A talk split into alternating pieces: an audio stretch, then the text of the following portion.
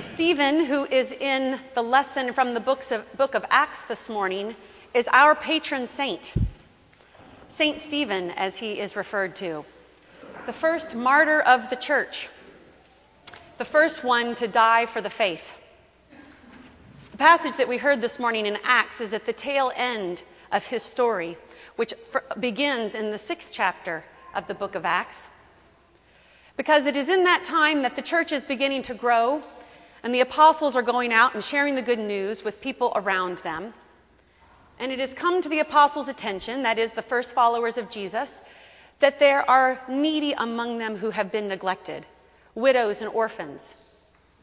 And so, as we read in the sixth chapter of Acts, the apostles come together and say, This isn't right that the needy among us should be suffering as we go out to spread the good news. So let us appoint some people to stay here and to care for those in need. And Stephen was among those first appointed. The apostles laid their hands on their heads and commissioned them to carry out the good work and the good news among the needy in their midst.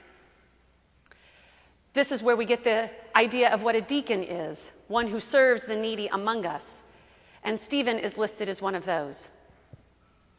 Stephen was full of grace, and we see in the sixth chapter of, John, of Acts that he goes and shares with people about who this Christ is and the story of salvation as Christ has come to fulfill it throughout the stories of this Hebrew people.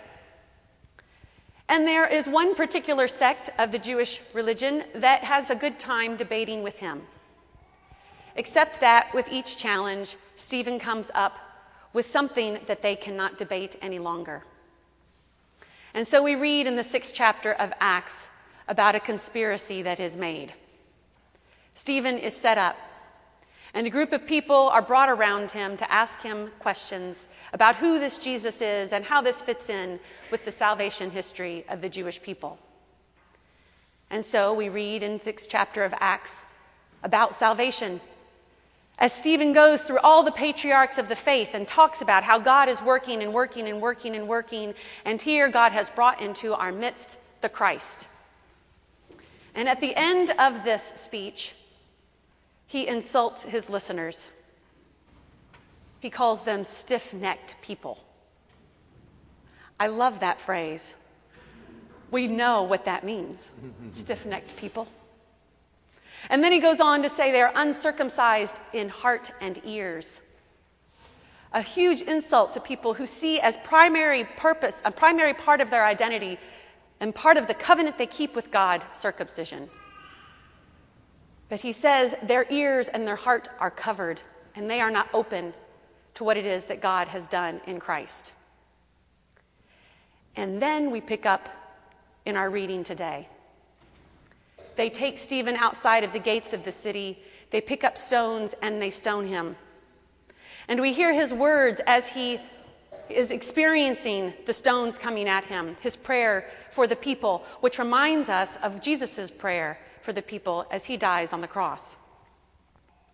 And we see that the witnesses of this terror lay their coats at the feet of Saul, a zealous young Jewish person who has taken the faith and twisted it into a means of condemnation of others, of abuse and torture. And by the witnesses laying their, their coats at the feet of Saul, they are demonstrating they're ready for the next act. These people didn't stone Stephen, they witnessed it. And they are, in essence, saying to Saul, Tell us what we need to do next. We don't have much of a reference for the persecuted church, at least not in our own lives. None of us is only one or two degrees separated from what it means to be a part of the persecuted church in the world. We probably don't have any family members who have ever been a part of religious persecution. If we do, it's only maybe two or three people in this room. So we're far, far removed from what, it what we witness in today's readings about what it is to be the church under persecution. But there are other people in our day and time who know it firsthand. The presiding bishop of the Episcopal Church, the Right Reverend Katharine Jefferts Schori, has asked the Episcopal Church to remember the people of Sudan this week because on May 16th, it was the feast for the martyrs of Sudan. On May 16th, in 1983, a small group of Christian followers declared that they would not withdraw in the threat of the un- civil unrest that was happening in their country and the threat of the aspiring religious authority that wanted to impose Sharia law and was going to do it through any means necessary. This group of Christian people, both ordained and lay, declared that they wanted and felt they had the right to reveal God as God had been revealed to them and that they would not cower in the face of threat. And so began 22 years of persecution of the Christian church in Sudan. Over 22 years, more than 2 million Christian people were killed. Over 22 years, all Christian churches and religious schools were destroyed. It resulted in a space the size of Alaska, void of any church structure or religious school. 22 years, the church was persecuted. In 1983, of the population of Sudan, about 5% were Christian. By 2010, 85% were Christian. In the face of persecution, the church has the capacity to enter in and to declare the truth among the people. Because, as resurrected people, as people of the resurrection, we are not daunted by the threats around us. Perhaps those people, the early Christians in Sudan, remembered Paul's words to the church in Corinth when he says this See, now is the acceptable time. See, now is the day of salvation. We are putting no obstacle in anyone's way so that no fault may be found with our ministry. But as servants of God, we have commended ourselves in every way. We have commended ourselves through great endurance in afflictions, hardships, calamities. We've commended ourselves in beatings, imprisonments, riots, labors, in sleepless nights, and in hunger. We've commended ourselves by purity, knowledge, patience, kindness, holiness of spirit, genuine love, truthful speech, and the power of God. With the weapons of righteousness for the right hand and for the left, in honor and dishonor, in ill repute and good repute. We are treated as impostors and yet are true, as unknown and yet see are well known, as dying and see we are alive, as punished and yet not killed, as sorrowful yet always rejoicing, as poor yet making many rich, as having nothing and yet possessing everything. These are Paul's words to the church in Corinth in his second letter. He knew persecution too.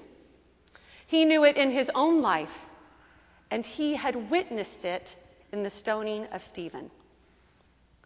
Because Paul, the author of these words, is the Saul that we read about in Acts.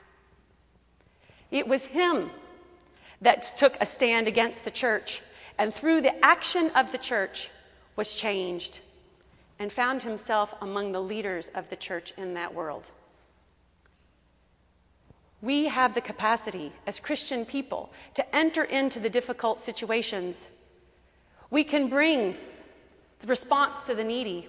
We can offer reconciliation in times of strife because we know that the one that we follow is undaunted by what we face.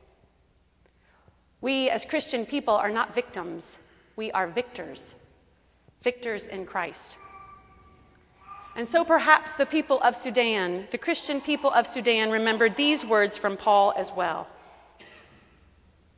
From now on, therefore, we regard no one from a human point of view, even though we once knew Christ from a human point of view. We know him no longer in that way. So if anyone is in Christ, there is a new creation. Everything old has passed away. See, everything has become new.